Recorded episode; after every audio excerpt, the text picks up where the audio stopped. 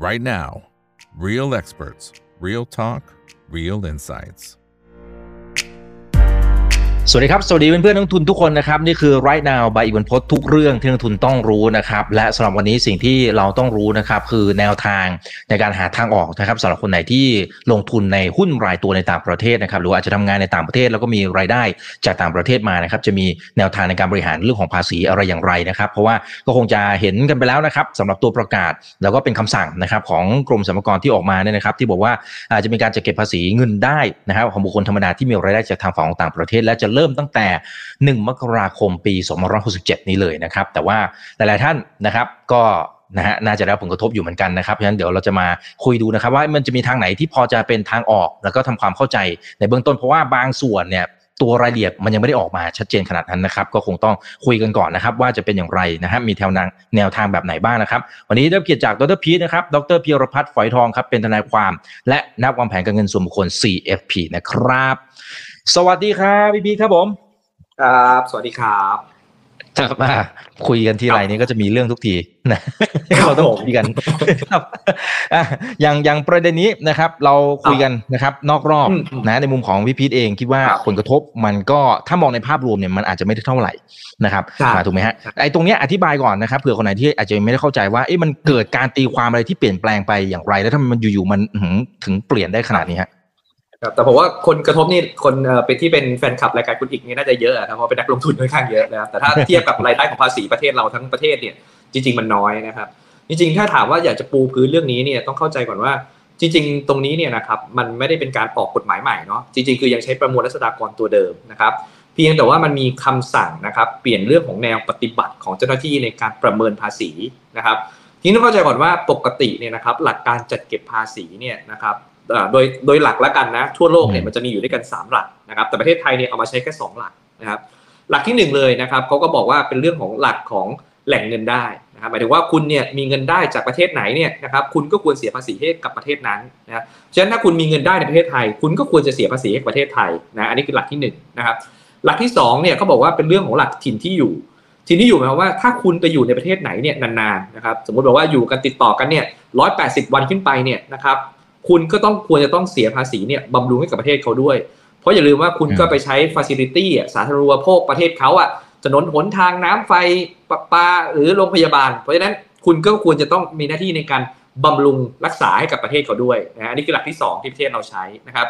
ส่วนหลักที่3เนี่ยนะครับประเทศไทยไม่ได้ใช้ก็คือเรื่องหลักสัญชาตินะแต่อันเนี้ยอย่างประเทศอเมริกาเนี่ยถ้าถ้าใครเป็นนักลงทุนก็อาจจะคุ้นเคยกับการออกแบบฟอร์ม FATCA อะไรเงี้ยนะครับคือ อเมริกาเนี่ยเขาบอกว่าถ้าเป็นคนอเมริกันเนี่ยไม่ว่าจะอยู่ที่ไหนในโลกคุณต้องเสียภาษีกลับไปประเทศเขาด้วยนะครับ แต่เราไม่มีเพราะฉะนั้นเป็นคนไทยเนี่ยจะอยู่ที่ไหนในโลกนะครับไม่ได้หมายความว่าจะต้องเสียภาษีเข้ามาที่ไทย เพราะฉะนั้นหลักหลักของเราเนี่ยมันมีอยู่สองหลักก็คือหลักแรกว่าใครมามีเงินได้ในประเทศไทย คุณเสียภาษีแน่นอนนะในไทยนะครับ นักกีฬามาแข่งกีฬาตีเทนนิสในประเทศไทยแข่ง 2 วันตีกอล์ฟแข่ง 2 วันได้เงินรางวัลคุณก็ต้องเสียภาษีนะสองคือหลักของถิ่นที่อยู่ นะจะเป็นคนไทยคนต่างชาติ ถ้าคุณอยู่ในไทย 180 วันนะครับ คุณก็ต้องเสียภาษีในไทย ทีนี้เนี่ยไอ้เจ้าคำสั่งสัมภากรเนี่ยนะครับที่ 161เนี่ยนะครับปป161ทับ2566เนี่ยนะครับมันมีการในเรื่องของการตีความในเรื่องของการประเมินภาษีในหลักที่2เนี่ยนะครับในเรื่องของหลักถิ่นที่อยู่ คือสมัยก่อนเนี่ยนะครับต้องบอกว่าเราตีความว่าอย่างนี้ครับ ถ้าคุณเนี่ยนะครับมีถิ่นที่อยู่ในประเทศไทย แล้วปรากฏว่าคุณเนี่ยนะครับมีรายได้อื่น ๆ ที่ต่างประเทศ นะแต่กฎหมายไม่ได้เขียนชัดนะ อ่า แต่เขาก็ตีความว่า เอ้ย ถ้ามีรายได้ปีไหน แล้วเอาเข้ามาในปีที่คุณอยู่ในไทยเนี่ย เกิน180วัน คุณต้องเสียภาษี ดังนั้นเนี่ยในที่ผ่านมาเนี่ยมันก็จะถูกสอนกันในการวางแผนการเงิน หรือในเรื่องของการวางแผนภาษีว่า อ๋อ ก็ถ้าเสียในปีที่เสียภาษีเนี่ยนะครับ คุณสมมติปี 2566 คุณอยู่ประเทศไทยเกิน 180 วัน แต่ผมไปลงทุนที่ต่างประเทศนะ ได้เงินที่ต่างประเทศเนี่ยนะครับอ่าล้าน ผมไม่เอาเข้ามาในปีนี้ งั้นผมก็ไม่เสียภาษี ผมก็เอาเข้าในปีถัดไปหรืออีก 2 ปี 3 ปีถัดไป ผมค่อยเอาเข้าก็ไม่เสียภาษี อันนี้คือหลักการตีความแต่ดั้งเดิมมานะครับว่าเออว่าเวลาสรรพากรเขาประเมินเนี่ยเขาก็จะประเมินแบบนี้นะครับ ทีนี้สิ่งที่มันมันมาเป็นประเด็นนะครับ ก็คือไทยเนี่ยนะครับก็ไปอยู่ใน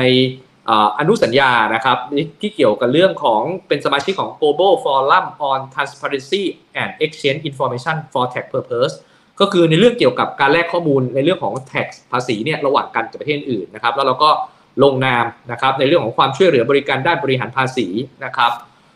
ทำให้เราเนี่ยก็เลยมีการเปลี่ยนการตีความใหม่ว่าโอเค ต่อไปนี้นะ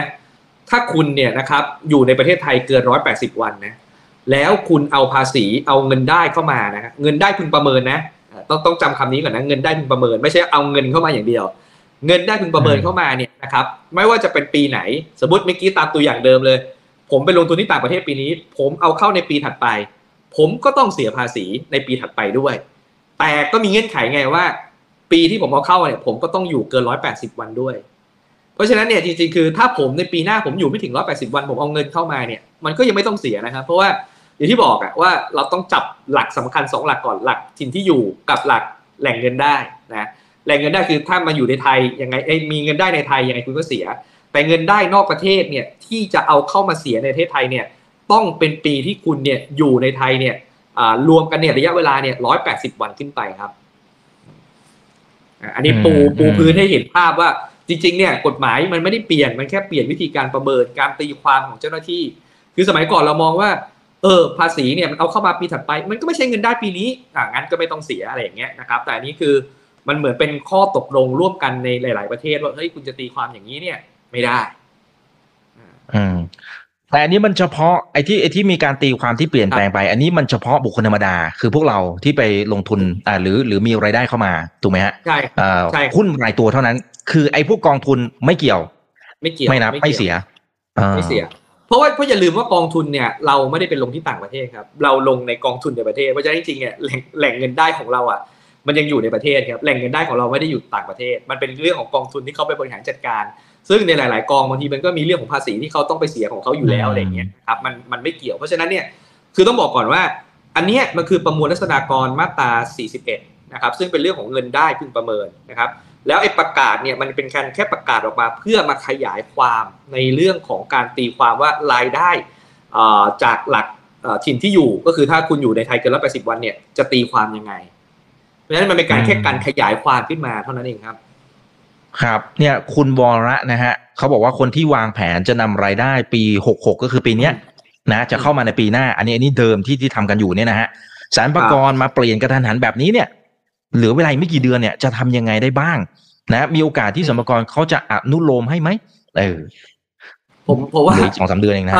โดยโดยหลักนี้แล้วกัน ถ้าคุณสังเกตนะสรรพากรเวลาจะออกอะไรเนี่ยนะครับเขาจะไม่ค่อยให้ระยะเวลานาน คือออกปุ๊บใช้ทันทีออกปุ๊บใช้ทันที เราสังเกตนี่อาจจะสมมุติช็อปช่วยชาติ หรืออะไรสมัยก่อนเนี่ยเวลาออกปุ๊บคือออกเสร็จปุ๊บก็คือใช้ทันทีครับสรรพากรเนี่ยคือเขากลัวในเรื่องของการวางแผนแล้วก็ความได้เปรียบเสียเปรียบเรื่องภาษีพอสมควร เพราะฉะนั้นเนี่ยเขาจะไม่ค่อยให้ระยะเวลานาน เพราะฉะนั้นเนี่ยตอนนี้เนี่ยสิ่งที่ที่ถามว่าเขาให้ระยะเวลาขนาดนี้ก็คือเหมือนว่าเฮ้ยไอรายได้เงินได้คุณประเมินกดก่อนหน้านี้นะตั้งแต่ก่อนปี 65 64 63อะไรเงี้ยถ้าคุณจะเอาเข้าเอาเข้ามาตอนนี้เลย เอาเข้ามาตอนนี้นี่โอเคมันมันยกเว้นหมด นะแต่อย่าลืมนะคำนี้มันต้องใช้คำว่าเงินได้พึงประเมิน หลายคนก็จะว่าเฮ้ยเอาเงินออกไปล้านหนึ่งเอากลับเข้ามาล้านหนึ่งก็ต้องเสียภาษีไม่ใช่ครับล้านหนึ่งที่เอาออกไปเป็นเงินเราเนี่ยมันไม่ใช่เงินได้พึงประเมิน เงินได้พึงประเมินเนี่ยถ้าเป็นเรื่องของการลงทุนมันก็คือกำไรเงินปันผลอะไรพวกนี้อันนี้ถึงจะเป็นเงินได้พึงประเมินนะแต่แต่อย่างนี้ครับ เรื่องนี้คนยังยังเข้าใจไม่ไม่ครบถ้วนอีกเยอะ เพราะอย่าลืมว่าในการทำงานนะครับหรือลงทุนเนี่ยนะครับในกับประเทศต่างๆเนี่ยบางครั้งเนี่ยบางประเทศเนี่ยเราเขาเรียกว่ามีอนุสัญญาภาษีซ้อนนะ double tax treaty agreement เนี่ยนะครับความหมายคือถ้าประเทศเรากับประเทศนั้นเนี่ยลงลงนามในสัญญานี้เนี่ยหมายความว่าถ้าเราเนี่ยสมมติผมเนี่ยไปทำงานที่ผมก็จำไม่ได้ประเทศไหนสมมติสิงคโปร์แล้วกันสิงคโปร์ปรากฏว่าสิงคโปร์เนี่ยมีการลงนาม track treaty agreement กับไทย นะผมผมไม่รู้ว่ามีจริงไม่จริงนะแต่ผมสมมติว่ามี ถ้าสมมติว่ามีหมายความว่าถ้าผมมีเงินได้ที่สิงคโปร์นะครับแล้วถูกรัฐบาลสิงคโปร์เนี่ยหักไปแล้วนะถ้าแบบนี้เนี่ยผมเวลาเอากลับเข้ามา ผมก็ไม่ต้องเอามาเสียภาษีที่ไทยอีกแม้ว่าผมจะเอากลับเข้ามาในปีที่ผมอยู่ในไทยเนี่ยเกินร้อยแปดสิบวันก็ตามนะครับแต่อันนี้มันต้องดูเป็นประเทศรายประเทศนะ ประเทศแต่ละประเทศที่ที่ที่ลงนามในเรื่องของอนุสัญญาภาษีซ้อนกับเรานะครับ อืมอืมอืม ครับ อ่า โอเคนะครับ เออแต่ว่าถ้าไอตัวตัวรายได้พึงประเมินเนี่ย อันนี้มันนับเฉพาะกำไรเงินปันผลเท่านั้นถูกไหมฮะ ไม่ใช่ครับ เพราะว่าเงินได้พึงประเมินคือตั้งแต่สี่สิบวงเล็บหนึ่งยันสี่สิบวงเล็บแปดครับเพียงแต่ว่าเราคุยในเรื่องการลงทุนเนี่ยพอการลงทุนส่วนใหญ่มันจะอยู่วงเล็บสี่ก็คือพวกเงินได้พึงประเมินพวกกำไรเงินปันผลอะไรแค่นั้นนะครับแต่จริงๆความหมายของอันนี้เนี่ยสมมติผมเป็นนักกีฬาแล้วอยู่ในไทยร้อยแปดสิบวันอืมอ่า ไปแข่งกีฬาที่ต่างประเทศ สมมติไปตีกอล์ฟที่ต่างประเทศ แล้วกลับมาเข้ามาเอาเงินเอาเงินรางวัลกลับเข้ามา อันนี้เราก็ต้องเสียนะอืมเพราะฉะนั้นมันไม่ได้มันคำว่าเงินได้พึงประเมินมันเลยไม่ได้หมายถึงแค่ตัวกำไรหรือเงินปันผลเพียงแต่ว่า โอเค โอกาสที่จะเกิดขึ้นกับคนทั่วไปเยอะหน่อยก็เป็นพวกการลงทุนแหละครับเพราะไอโอกาสที่แบบคนจะทำงานหลาย ๆประเทศเนี่ยมันมันไม่ได้เยอะ มีไม่กี่คนครับอ่าอะอ่าครับครับครับโอเคอ่าเนี่ยครับท่านนี้นะครับบอกว่าเวลาที่อืมนับคุณวัวลายนะ เวลาที่นับเนี่ยคืออยู่ในไทยติดต่อกันเกินหนึ่งร้อยแปดสิบวัน หรือรวมๆเลย มกราคมอยู่นะฮะกุมภาไม่อยู่อะไรเงี้ยมันมันนับยังไงฮะเออนับนับรวมครับ นับรวม คือคือไม่จำเป็นต้องอยู่ในช่วงระยะเวลาเดียวกันครับ คือก็บอกว่าผู้ใดอะอันนี้อะแบบผมอ่านตามกฎหมายนะเขาบอกผู้ใดอยู่ในประเทศไทยช่วงระยะเวลาหนึ่งหรือหลายระยะเวลารวมทั้งหมดถึง 180 วันในปีภาษีใด ให้ถือว่าผู้นั้นเป็นผู้อยู่ในประเทศไทย อ่า เพราะฉะนั้นเนี่ยหกคุณอยู่มกรากุมภาไม่อยู่ มีนากลับมาอยู่ ไม่รู้แหละ คุณอยู่ช่วงไหน คุณไปดูพาสปอร์ตคุณแหละถ้าคุณอยู่ในไทยรวมเกินร้อยแปดสิบวัน สมัยก่อนมันก็มีนะอันนี้ต้องบอกก่อนว่าการวางแผนเนี่ยสมัยก่อนเนี่ยนักกีฬาบ้านเราเนี่ยนะครับที่ไปแข่งนะที่แบบไปแข่งแบบทัวร์เดินต่างประเทศแล้วกันผมไม่บอกว่าใครเขาก็ใช้วิธีนี้ในการวางแผนภาษีก็คือ รวมๆแล้วเนี่ยให้อยู่ในประเทศไทยไม่ถึงร้อยแปดสิบวัน เขาก็ไม่ต้องเอาเข้ามาเสียภาษีในประเทศไทย ยกเว้นรายการที่เขาแข่งในประเทศไทยเท่านั้นอ๋อครับเรา apply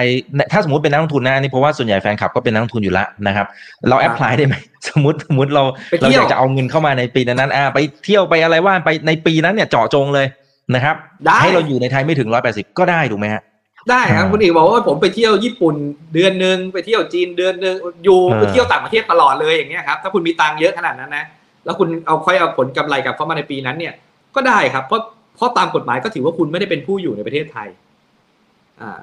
อ่าวางวางแผนอันนั้นอาจจะสนุกไงไม่ไม่ต้องเสียภาษีแต่เสียตังค่าเที่ยวอาจจะสนุกตอนเที่ยวเออได้เออต้องคำนวณตังค์ให้ดีนะครับาโอเคอ่าอ่าคุณคุณชายบอกว่าแต่ถ้า DR กับ DRX อันนี้ไม่เสียถูกไหมฮะอ่าไม่เสียอยู่แล้วครับเพราะถือว่าซื้อกับไทยใช่ไหมฮะอืมครับ โอเคนะฮะเอ่อโอ้โหตอนนี้มาแล้วครับ หลายกรณีเหลือเกินนะฮะเอ่อนี่ครับครับเขาบอกว่า เอ๊ะการที่มันมาปรับตรงนี้เนี่ยมันเป็นเรื่องของถังแตกหรือเปล่าพวกอย่างที่บอกผมว่าคหรัลายบคคนงไม่สนใจนะเพราะว่าพี่เพราะว่าเพราะว่าเพราะว่า คืออย่างนี้ครับ ต้องบอกก่อนว่าเออเงินที่เขาคาดว่าจะเก็บได้จากส่วนนี้เนี่ยจริงๆไม่เยอะนะอ่าแล้วจริง ๆ ต่อให้อะอะภาษีที่นักลงทุนคุณก็เพิ่งได้ประโยชน์ไปจากพวกการลงทุนในหุ้นที่เขาบอกว่าโอเคในสี่ในสามสี่ปีนี้เขาจะไม่เก็บใช่ไหมจริงๆตรงนั้นเนี่ยเก็บมาก็ได้ไม่เยอะครับ ถ้าจะเก็บแล้วถ้าบอกว่ารัฐบาลถังแตกนะให้เป็นสัญญาณนะ เก็บแวดเพิ่มครับ จากเจ็ดกลับไปตัดคือจริงๆต้องบอกว่ากฎหมายแวดเนี่ยมันให้สิบแต่ทุกวันนี้เราลดเหลือเจ็ดอ่าถ้าคุณครับสังเกตหลาย ๆ ประเทศละกัน ไม่ว่าจะเป็นญี่ปุ่นนะสมัยน้อนสมัยนู้นนะเพิ่มจากห้าเป็นแปดเป็นอะไรเงี้ยคือ ถ้าเราเพิ่ม VAT เมื่อไหร่เนี่ยอันเนี้ยมีโอกาสมากว่าเงินเราจะไม่พอครับเพราะว่าทุกวันนี้โอ้โหบ้านเราที่เก็บได้เยอะ ๆ จริง ๆ ก็คือ VAT อะ VAT นี่เพิ่มเปอร์เซ็นต์หนึ่งนี้อาจจะเพิ่มได้ประมาณเป็นแสนล้านนะครับ สมมติจากอืมเจ็ดเปอร์เซ็นต์เป็นแปดเปอร์เซ็นต์เนี่ยแปลว่าเราจะได้เงินภาษีกลับมาเพิ่มเป็นแสนล้านเลยครับอืมเพราะฉะนั้นแต่ถ้าไอ้ตรงทำนี่ก็ส่วนตรงนี้น้อยอ่าน้อยครับอย่าอย่าอย่าไปมองเลยผมมองว่า เป็นเรื่องความโปร่งใสแล้วก็ความเท่าเทียมดีกว่า ผมผมผมยังไม่ได้คิดว่าเป็นเรื่องที่เชิงรัฐบาลถังแตกแล้วกันนะครับครับอ่าคุณ PTA s i g g e r นะครับบอกว่าถ้าผมซื้อหุ้นต่างประเทศเอาไว้ตั้งแต่ปีที่แล้ว แล้วนำเข้ามาในปีนี้ อันเนี้ยไม่ต้องเสียถูกไหมฮะทำแบบเดิมได้กำไรใช่ไหมยังสบายใจอยู่ อ่าใช่เอ่ใช่อใช่กำไรของปีที่แล้วกำไรเนี่ยเอาเข้ามาในปีนี้คุณก็ไม่เสียครับอ่าแต่ถ้าขายแล้วขาดทุนอันนี้มันมันนับยังไงฮะก็ขาดทุนก็ขาดทุนครับขาดทุนก็ไม่นับ ไม่นับเป็นเงินได้พึงประเมินไม่เกี่ยวพราะเงินได้พึงประเมินนับแต่กำไรอ๋ออ๋อโอเคขาดทุนก็ไม่ต้องโคเสียเลยเงินอืม เงินปันผลนี่ เงินปันผลโดนเหมือนกันไหมฮะ โดนครับเพราะเป็นถือว่าเป็นเงินได้พึงประเมิน อย่างที่บอกครับว่าอ่าให้จับหลักเนาะบอกแล้วหลักแรกคือ เอ้ยคุณต้องอยู่ในไทยร้อยแปดสิบวันนะสองคุณมีเงินได้พึงอืมประเมินที่ต่างประเทศ อะไรที่เป็นเงินได้พึงประเมินที่ต่างประเทศ แล้วคุณเอากลับเข้ามาในปีภาษีนั้น คุณก็ต้องเสียอ่าอืมอืมครับ โอเคนะฮะเอ่อขอดูหน่อยนะครับนี่นะฮะคุณทักษิณอ่าไปไปถึงคุณทักษิณเลยนะครับ เดี๋ยวขอดูหน่อยนะอ่า แล้วถ้ามีกำไรจากอัตราแลกเปลี่ยนคุณสามารถเนี่ยนะไอเนี้ยมันนับไหมคือคืออัตราแลกเปลี่ยนมันอืมมันเป็น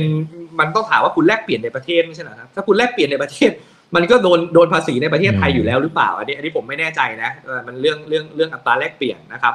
แต่ถ้าโอเคคุณไปเทรดเนาะเป็นพวกฟอเร็กแล้วคุณไปเทรดที่ต่างประเทศ เพราะว่าผมเข้าใจว่าค่าเงินในการเทรดในประเทศไทยมันไม่ได้ถูกกฎหมายนะครับก็ไปเทรดกันที่ต่างประเทศยันในส่วนต่างที่เป็นกำไรนะพอเป็นกำไรอย่างที่บอกครับเงินกำไรเป็นเงินได้พึงประเมินก็ต้องเอามาเสียครับ อันนี้คือเราตีความตามหลักนะ ครับครับเอ่อถ้าสมมุติว่าเราจัดตั้งเป็นบริษัทนะครับ แล้วเราก็ไปลงทุนในต่างประเทศอะไรเงี้ยนะฮะมันมันมีข้อดีข้อเสียยังไง อืมคือคืออย่าลืมนะครับเอ่อต้นทุนในการตั้งบริษัทเนี่ยตอนจัดตั้งมันอาจจะไม่แพงนะครับ แต่อย่าลืมว่าในแต่ละปีเนี่ยเราเราเราก็ต้องมีเรื่องของการทำทำตามเงื่อนไขที่แต่ละประเทศกำหนดอะส่วนใหญ่ ๆ ก็คือ พวกการที่ต้องส่งงบส่งภาษีส่งอะไรต่างๆ เพื่อดีแคร์เนี่ยครับมันก็มีต้นทุน เพราะฉะนั้นเนี่ย ถ้าถามผมว่าคุณจะไปลงทุนโดยในรูปแบบบริษัททำทำได้ไหมทำได้ แต่คราวนี้ต้องถามว่าไซซิ่งหรือขนาดของเงินที่คุณไปลงทุนเนี่ยไอภาษีที่คุณประหยัดไปอะกับมูลค่ากับค่าใช้จ่ายที่คุณต้องจ่ายให้สำหรับการดูแลรักษาบริษัท หรือต้นทุนของบริษัทเนี่ยในการดำเนินการเนี่ย มันคุ้มค่าหรือไม่ ผมว่าต้องต้องเวทน้ำหนักตรงนี้ ถ้ามันเวทแล้วจริงๆมันไม่คุ้มจริงๆภาษีที่คุณโดนมันเพิ่มอีกนิดเดียวเอง เทียบกับเงินที่คุณต้องไปตั้งบริษัทที่ต่างประเทศ แล้วต้องไปดูแลที่ต่างประเทศอีกเนี่ย บางทีอาจจะเยอะกว่านะครับเพราะฉะนั้นจริงๆผมผมบอกอย่างนี้แล้วกัน ถ้าเป็นพวกระดับบิ๊กบิ๊กระดับใหญ่ๆเนี่ยโอ้โหเขาเขามีวิธีการจัดการของเขาอยู่แล้วครับอืมอืมครับ อะคุณสิริสุขนะ บอกว่า แล้วถ้าเอาไอ้ตัวเงินทุน ไอ้ตัวต้นทุนเนี่ยนะครับ เงินต้นเนี่ยโอนกลับเข้ามา แต่กำไรเก็บไว้ในต่างประเทศอืมไอ้อย่างเงี้ย มันนับยังไง ก็ไม่เสียครับหรือแต่คราวนี้คุณก็ต้องมันแยดีกแคร์ยังไงครับคุณคุณคุณก็ต้องเออดีแคร์ให้ได้คือ คือหลักการก็คือว่า คุณก็ต้องพิสูจน์ให้ได้ว่าไอ้ตัวนี้มันคือเงินทุน เพราะฉะนั้นเนี่ยคุณก็ต้องเก็บหลักฐานว่าคุณโอนเงินออกไปนอกประเทศเท่าไหร่ เช่นบอกว่าผมโอนออกไปนอกประเทศสองล้าน อ่างั้นคุณโอนกลับเข้ามาในประเทศไทยสองล้าน มันก็เป็นแค่เงินทุนเนี่ยครับอืมอ่าแปลว่าไอ้กำไรของคุณคุณอาจจะกำไรไปลงต่อไปหมุนต่ออะไรก็แล้วแต่คุณจะเก็บไว้ต่างประเทศ คืออย่าลืมนะครับ ภาษีเนี่ยเขาเรียกว่าเป็นระบบประเมินตัวเองอ่าถูกไหมเวลาเราเราเราแต่ละปีที่เรายื่นเนี่ยคุณประเมินตัวเอง เพียงแต่เขาให้อำนาจสัมภากรเนี่ย มาประเมินเราได้ถ้าเขาไม่เชื่อเราอ่าแต่ถามว่าจะเชื่อไม่เชื่อเขาดูจากอะไร ก็ดูจากเอกสารหลักฐาน เพราะฉะนั้นเนี่ยเขาก็ต้องดูว่าเรามีเอกสารหลักฐานใดบ้างนะแต่อย่าลืมว่าการการทำแบบนี้เนี่ยเขาเขาก็มองว่ามันอาจจะเกิดความเท่าเทียมมากขึ้นอย่างยกยกตัวอย่างสมัยก่อนแล้วกันเนาะคริปตงคริปโตคุณไปลงต่างประเทศ คุณก็บอกเอ้ยค่อยเอาเข้ามาในปีถัดมานู่นนี่นั่นอะแต่ต่อไปถ้าคุณบอกว่าโอ้โหสุดท้ายก็เสียภาษีเหมือนกัน งั้นต่อไปเราก็ลงคริปโตกับพวก exchange ในประเทศเราอย่างเงี้ย ก็ถือว่าจริงๆแล้วเขาก็ช่วยอุตสาหกรรมที่อยู่ในประเทศ อันนี้ถ้ามองในแง่ดีเนาะว่า สิ่งที่เขาทำว่าทำไมที่เขาพูดว่ามันลดความเหลื่อมล้ำคือเขาก็อยากว่า เออถ้ามันไม่จำเป็นจริง คุณก็ลงทุนในประเทศก็ได้นี่ แต่โอเค บางเรื่องคุณอยากจะไปลงต่างประเทศ อันนั้นเขาก็ไม่ได้ห้ามเพียงแต่ว่าก็ต้องเสียภาษีอะให้มันถูกต้องให้มันเหมาะสม ไม่งั้นมันก็ไม่เป็นธรรมกับคนที่ลงทุนในประเทศ อืมอืมครับครับ อ่า โอเคนะครับ เอ่อเนี่ยครับ สรรพากรจะรู้ได้ยังไงว่ากำไรหรือขาดทุน ถ้าผู้ลงทุนไม่แจ้งการเสียภาษีคุณชาลี ไม่รู้ครับสัมภากรไม่เหมือนทุกวันนี้สัมภากรก็ไม่ได้รู้ครับ ยกเว้นว่าเขาต้องบอกงี้เวลาสัมภากรเขาทำงานเนาะเขาก็จะค่อยๆเก็บข้อมูลไปเรื่อยๆครับปีแรกๆก็อาจจะยังมีข้อมูลไม่เยอะ แต่อย่าลืมว่าทุกเงินทุกบาททุกสตางค์เวลาคุณโอนออกไปต่างประเทศเนี่ยมันผ่านธนาคารหรือผ่านอะไรต่างๆ เหล่านี้เนี่ยนะครับสัมภากระมีข้อมูลเนาะ สัมภากระมีอำนาจที่จะขอข้อมูลได้นะครับ ยกเว้นว่าคุณบอกว่าโอเค ผมเอาเงินสดพกใส่กระเป๋าอ่าส่วนรากากรตรวจไม่เจอตอมตรวจไม่เจอบินไปต่างประเทศ ไปลงทุนที่ต่างประเทศ แล้วหิ้วเป็นเงินสดกลับเข้ามา อันนี้เขาอาจจะไม่รู้ แต่ถ้าคุณผ่านพวกสถาบันการเงินเนี่ยผมเชื่อว่าในวันนี้เขาอาจจะไม่รู้แต่ในอนาคตเขาจะค่อยๆ เรียนรู้มากขึ้นนะครับสัมภากระเป็นหน่วยงานที่ที่มีระบบ AI ที่ที่เก่งนะต้องบอกก่อนเลยว่า จริงอืมๆผมเคยพูดในหลายครั้งแล้วว่า ไอ้หน่วยงานรัฐอื่นๆเนี่ยไม่ต้องไปดูงานไอทีที่ที่ประเทศอื่นหรอกไปดูงานที่สัมภากระนี่แหละครับ โคตรเก่งเลยบอกได้เลยเออครับเอ้ยเราเอ่อปกติไอ้ไอ้ไอ้พวกเนี้ยมันมันจะโดนย้อนหลังที่มีโอกาสในการถูกตรวจสอบเนี่ย มันสักกี่ปีครับอะคือคืออย่างนี้ครับอำนาจอะคืออันนี้มันคืออาภาษากฎหมายเขาเรียกว่าเป็นอายุความแล้วกันเนาะอายุความหมายถึงว่าสิ่งที่สัมภากระเขาสามารถดำเนินการได้เนี่ยนะครับ กี่ปี มันก็มีสองอายุความ อายุความที่หนึ่งก็คือหมายถึงว่าถ้าคุณยื่นภาษีนะ แต่คุณยื่นผิดอ่าหมายถึงว่ายื่นแต่ผมไม่รู้ว่าผมไม่เข้าใจ อันนี้มันคือกำไรต้นทุนก็แถๆไป อันนี้เนี่ยถ้าเขาประเมินเนี่ยเขามีอำนาจประเมินย้อนหลังห้าปีอ่าอันนี้ประเมินย้อนหลังห้าปี แต่ถ้าคุณไปลงทุน คุณมีรายได้คุณรู้ แต่แบบจงใจไม่ไม่ยื่นเลย เก็บเอาไว้ซุกเอาไว้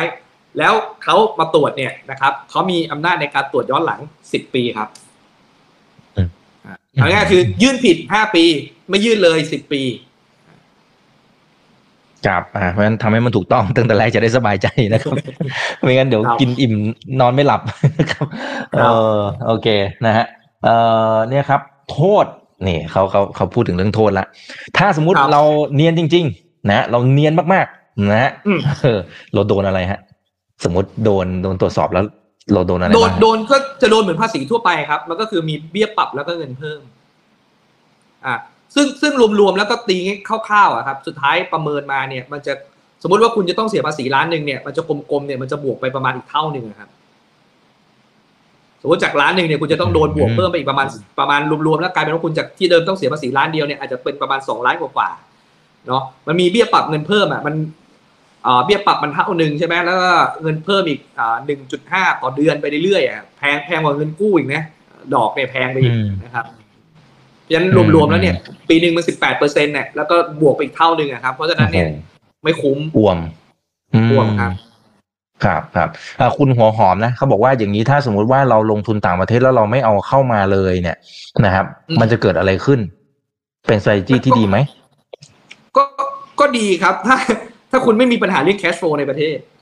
ความหมายคือหมายถึงว่าคุณก็จะเกะกะว่าเฮ้ยในอนาคตหรือว่า วันดีคืนดีคุณจะบินไปเที่ยวต่างประเทศแล้วคุณก็ค่อยเอาเงินที่นู่นใช้อะไรเงี้ยมันมันก็เป็นไปได้ครับ คือ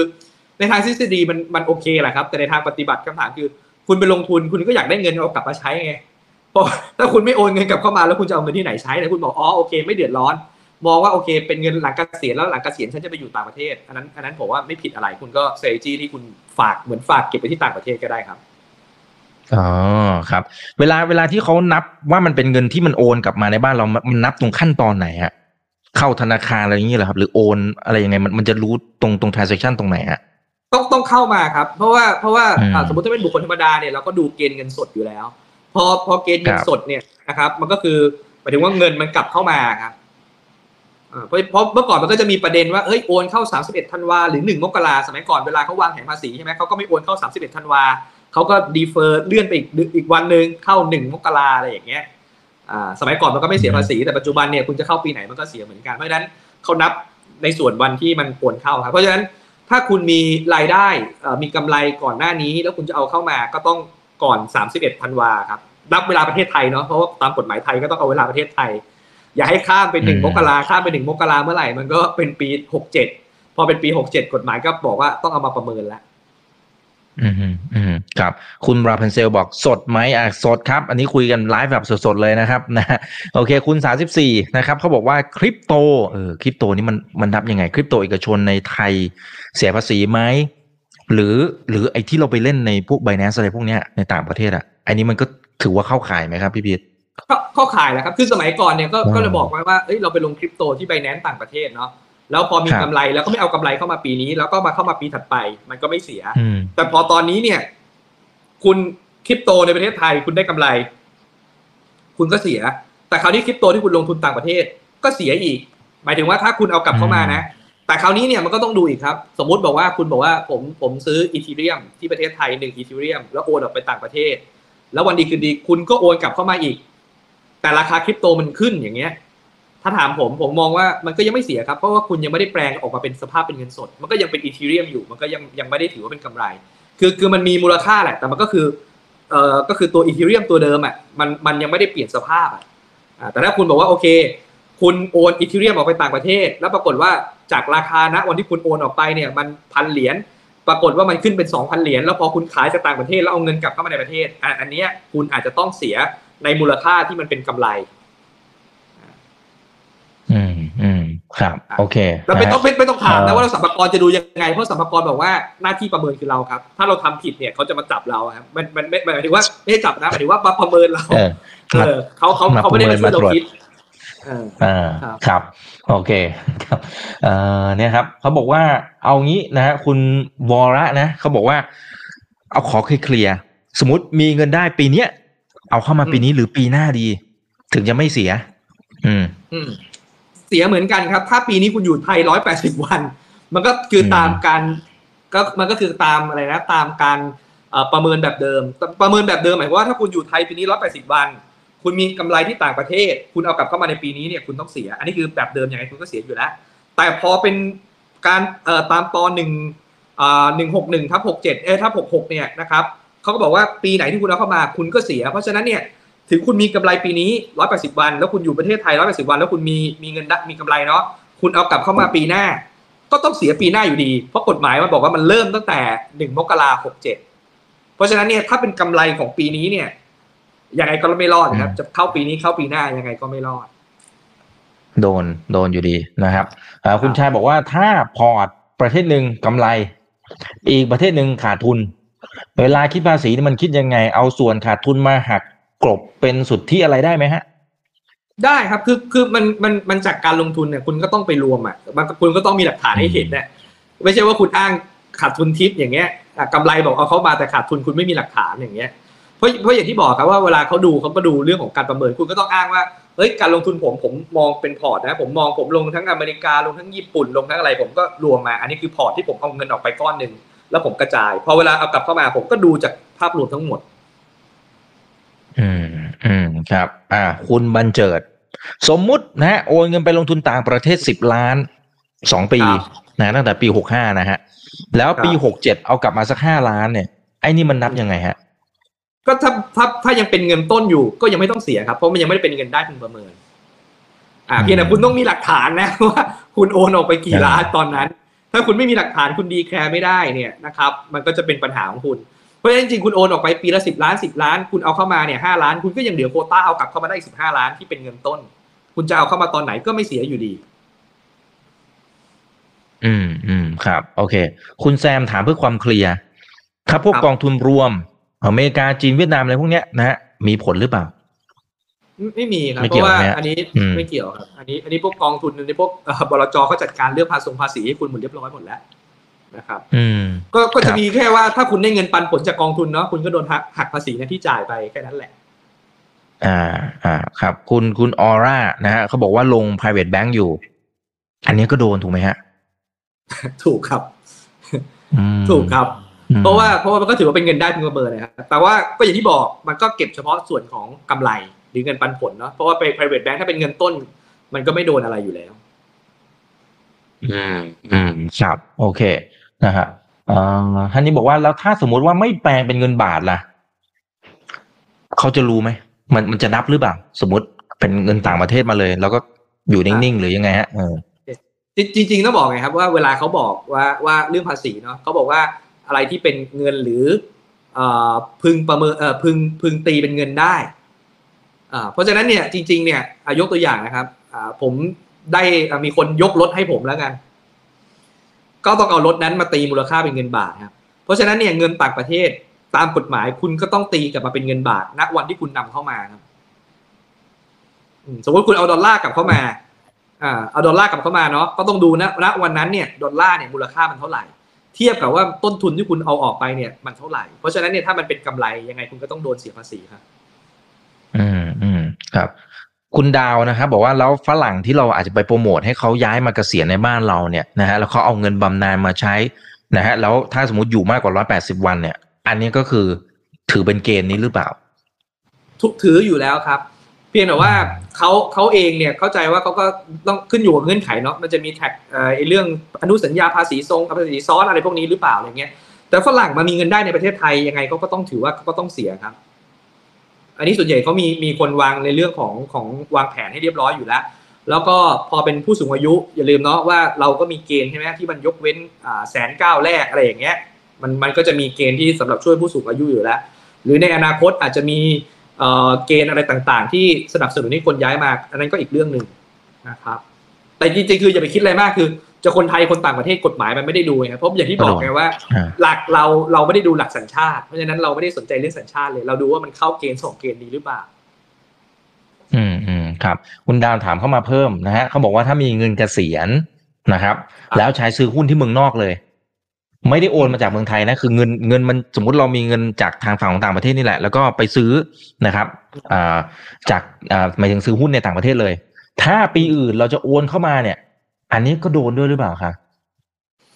ก็ก็ต้องมาตีความแหละครับ ว่าไอ้ตัวนี้มันเป็นเงินได้พึงประเมินหรือเปล่า คือถ้าคุณบอกเป็นเงินเกษียณเป็นเงินที่คุณเก็บเอาไว้ คุณก็ต้องมีหลักฐานว่าเอ้ย อันนี้มันเป็นเงินต้นนะ มันไม่ใช่ส่วนของกำไร ถ้าไม่ใช่ส่วนของกำไรก็ไม่ต้องเสีย แต่ถ้ามันตีความว่าโอเคไอ้เงินส่วนนี้เนี่ยมันเป็นเงินที่เป็นกำไร คุณก็ต้องเสีย คือ คือถ้าเป็นเงินก้อนเดิม แล้วคุณจากเงินเนี่ยแปลงมาเป็นหุ้น แล้วจากหุ้นแปลงกลับมาเป็นเงิน มันอาจจะไม่เสียถ้ามันมูลค่ามันเท่ากันตลอด แต่จากเงินแปลงเป็นหุ้น แล้วจากหุ้นแปลงกลับมาปรากฏว่ามันมีกำไรเพิ่มขึ้นไอ้กำไรตัวเนี้ยเสียไอ้ส่วนเงินต้นเนี่ยไม่ต้องเสีย อืมอืมครับอ่ามีท่านหนึ่งอ่ากึ่งกึ่งบ่น ไม่รู้บ่นหรือเปล่านะเขาบอกว่าไอ้ก่อนหน้านี้เนี่ยดูเหมือนเออไม่ใช่ไม่ใช่ไม่ใช่ครับเขาบอกว่าก่อนหน้านี้เองเนี่ยเหมือนทางแบงก์ชาติแล้วก็รัฐบาลเนี่ยจะส่งเสริมให้คนเข้าไปลงทุนในต่างประเทศซะเยอะเลยนะในช่วงก่อนหน้านี้จริงเออคุ้นๆเหมือนกันนะครับ ที่ที่มันจะมีตัวมาตรการต่างๆ ช่วงนั้นค่าเงินบาทเลยอ่าพันผวนนะฮะเขาเขาเปิดเปิดต้องบอกว่าเปิดเสรีมากขึ้นสมัยก่อนเหมือนว่ามีเงื่อนไขเยอะ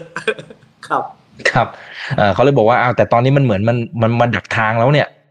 อย่างนี้ยังไง เพราะว่า ลำพังลงทุนต่างประเทศมันก็ยากอยู่แล้ว เออ เจอเรื่องอัตราแลกเปลี่ยนนะ เจอดอกนี้เข้าไปอีกเท่ากับไม่ลงแล้วหรือเปล่าเออผมว่าหลายคนก็คิดอย่างนี้นะคือคือคือต้องบอกว่าจริงๆประเทศไทยเขาไม่ได้สนับสนุนให้ไปลงทุนต่างประเทศอยู่แล้วครับ คือคือยังไงทุกคนอยากให้มีเงินอยู่ในประเทศอยู่แล้วครับ คือคือหน่วยงานเลกูลเลเตอร์บ้านเราไม่ได้สนสนับสนุนให้เราไปลงทุนต่างประเทศนะอย่าเข้าใจผิดเขาไม่เคยสนับสนุน เพียงแต่ว่ามันโดนกดดันมันโดนเรียกร้องจากสถาบันการเงิน หรือองค์กรต่างชาติว่าเฮ้ยเขาจะเข้ามาทำธุรกิจเฮ้ยคุณกีดกันทางการค้านู่นนี่นั่นเขาอยากให้คุณเนี่ยสามารถไปลงทุนต่างประเทศได้ เราเลยรีแลกซ์ให้คนเนี่ยเอาเงินออกไปได้ง่ายมากขึ้นนะครับแต่ทีนี้ถามว่าอ่าแล้วมาตรการยังไงที่จะช่วยเหลือ แล้วคุณธุรกิจในประเทศไทยยังไงเนี่ยทุกประเทศนะครับอยากให้เงินอยู่ในประเทศเขาไม่อยากให้เงินออกไปนอกประเทศอยู่แล้วครับเพราะฉะนั้นเนี่ยผมผมไม่เซอร์ไพรส์แล้วกันเรื่องนี้ผมผมว่าอย่าไปตีความว่าครั้งก่อนที่เขาอยากให้คุณออกนะไม่แค่โดนกดดันว่าให้ปล่อยออกเฉย ครับอ่าคุณพกกรงนะฮะบอกว่าเอ่อ DR เก็บภาษีไหมอ่าไม่นะครับ อันนี้เคลียร์ละนะฮะโอเคนะครับเอ่อคุณชาลีบอกว่าอ้าวแล้วบุตรหลาน สมมุติเขาทำงานต่างประเทศ ส่งเงินให้คุณพ่อคุณแม่ที่อยู่ในไทย เพื่อทดแทนบุญคุณเนี่ยอันเนี้ยยังไงอืมอะอันนี้ก็ต้องไปดูเงินได้พึงประเมิน คราวนี้การที่บุตรหลานเนี่ยผู้สืบสันดานเนี่ยให้บิดามารดานะครับ มันก็เป็นเรื่องของการให้ตามคำจัญญาให้โดยเสน่หา กฎหมายมันก็ยกเว้นภาษีให้อยู่แล้วครับยี่สิบล้านนะครับ เพราะฉะนั้นก็ไม่เสียคือคือพูดตรงๆก็คือไม่เสียถ้าเป็นบุตรหลานให้พ่อแม่ มันไม่ใช่เงินได้พึงประเมินของพ่อแม่เพราะว่ามันเป็นสิ่งที่บุตรหลานเขาได้เงินได้ แล้วเขาก็ให้พ่อแม่ แต่การให้พ่อแม่นั้นเป็นการให้ตามทำจัญญา ซึ่งการให้ตามทำจัญญาเนี่ยมันเรื่องมันมีเรื่องภาษีการรับให้ สมัยก่อนเนี่ยให้เท่าไหร่ก็ก็ไม่มีปัญหา จนกระทั่งปี 58 ที่ไม่มีเรื่องภาษีมรดกออกมาเนาะแล้วก็ภาษีการรับให้ ก็เลยมีโควต้าว่าปีหนึ่งเนี่ยไม่เกิน 20 ล้าน อืมอืม แต่ก็ต้องไปดีแคลร์อะไรว่าไปนะครับเอ่อเนี่ยท่านนี้นะครับเขาบอกว่าแอปจริงๆเขาเอ่ยชื่อแอป แต่มันมีหลายแอปแหละที่เปิดให้คนไทยเนี่ยไปลงทุนในต่างประเทศได้โดยตรง อันนี้โดนทั้งหมดเลยถูกไหมฮะเข้าใจว่าโดนนะครับ แต่ตอนนี้เขาคงหาลือแหละวิธีการคำนวณวิธีการคิดว่าเอ้ยเขาเขามีหน้าที่จะต้องหักหรือเขาต้องทำอะไรหรือเปล่า อันนี้ผมเข้าใจว่ายังอยู่ในรายละเอียด อันนี้ผมผมผมไม่แน่ใจเนาะมันส่วนผู้ประกอบการอันนี้ อันนี้เข้าใจว่าเขากำลังหาลือกันอยู่นะครับ แต่ถ้าเอาตามกฎหมายโดนแน่นอนครับ ครับครับ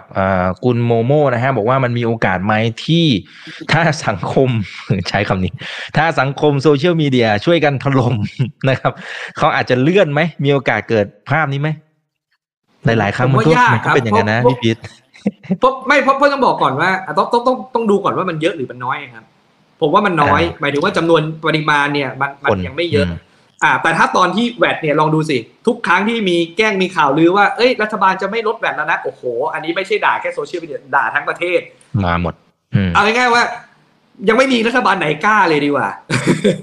ที่จะกล้าขึ้นแวดเนี่ยยังไม่มีเลยเออเออเออครับโอเคนะฮะถ้าไปลงบิตคอยอ่าโอเคอันนี้อ่าเขาบอกว่าถ้าถ้าสมมตินะครับเอ่อได้เงินมาแล้วไปแปลงเป็นคริปโต ไอ้อย่างเงี้ย เรา มันจะยังไงฮะ มันจะหลุดรอดได้ไหม คือเกี่ยวในทางกฎหมายอะคริปโตมันก็ถือว่าเป็นสิ่งที่ประเมินเป็นเงินได้ได้ครับเพราะฉะนั้นวันที่คุณโอนในส่วนของคริปโตที่เป็นกำไรนะ ไม่ใช่ส่วนเงินต้น ส่วนที่เป็นกำไรแล้วคุณโอนกลับเข้ามาเขาก็ต้องมาตีว่ามูลค่าของกำไรที่คุณเอากลับเข้ามาในปีนั้นเนี่ยมูลค่าจริงๆอะมันเท่าไหร่แต่ถามว่าอย่าถามผมว่าเรารู้ได้ไงก็อย่างที่บอกครับสัมภาระบอกแล้วหน้าที่ประเมินเป็นของเรา ถ้าคุณประเมินถูกก็ไม่เป็นไร แต่คุณประเมินผิดเขาก็มีอำนาจย้อนหลังห้าปีแค่นั้นแหละ มันเพราะฉะนั้นมันขึ้นอยู่กับความเราแหละครับว่า คุณกล้าที่จะเสี่ยงหรือเปล่าว่าคุณจะยื่นผิดอะเพราะยื่นผิดคุณมีโทษตามกฎหมายไงแต่ถามว่าสรรพากรรู้หรือเปล่า ผมก็บอกว่าผมก็ตอบไม่ได้ครับ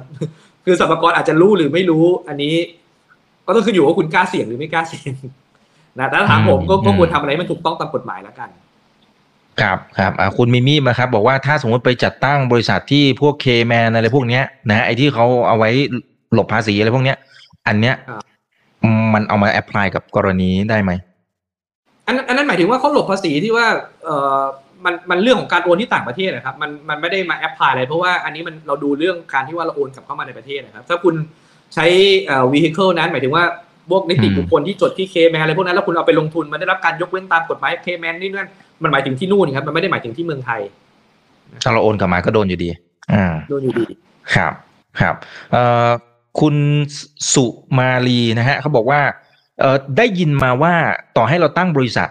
สุดท้ายเขาก็จะไปดูอยู่ดีว่าผู้ถือหุ้นสูงสุดอัลติเมทเนี่ยมันคือใคร ถ้าเป็นเราเราก็โดนอยู่ดี เข้าใจถูกไหมฮะมันมันคือ ultimate shareholder ครับ แต่อย่างที่บอกครับเหมือนเหมือนมันเหมือนบริษัทบ้านเราอะครับมันมันแยกออกมาเนาะมันเป็นอีกบุคคลหนึ่งเป็นอีก entity หนึ่งต่างจากคคลธรรมดา คือถ้ามันเสียภาษีถ้าบริษัทก็เสียภาษีในรูปแบบของนิติบุคคลเนี่ยครับไม่ได้เกี่ยวกับเรื่อง ultimate shareholder ถ้า ultimate shareholder หมายถึงว่าถ้าคุณมีเงินปันผลหรือคุณจ่ายออกไปให้ผู้ถือหุ้น อันนั้นอะคุณถือมาเสียในฐานะของบุคคลธรรมดาในประเทศ มันมันต้องแยกกันมันมันไม่ได้ว่าที่นู่นคุณมีกำไรในฐานะบริษัทแล้วจะต้องเอามาเสียที่เมืองไทยทันทีมันไม่ใช่ เพราะว่าคุณยังไม่ได้มีการจ่ายปันผลออกมาครับ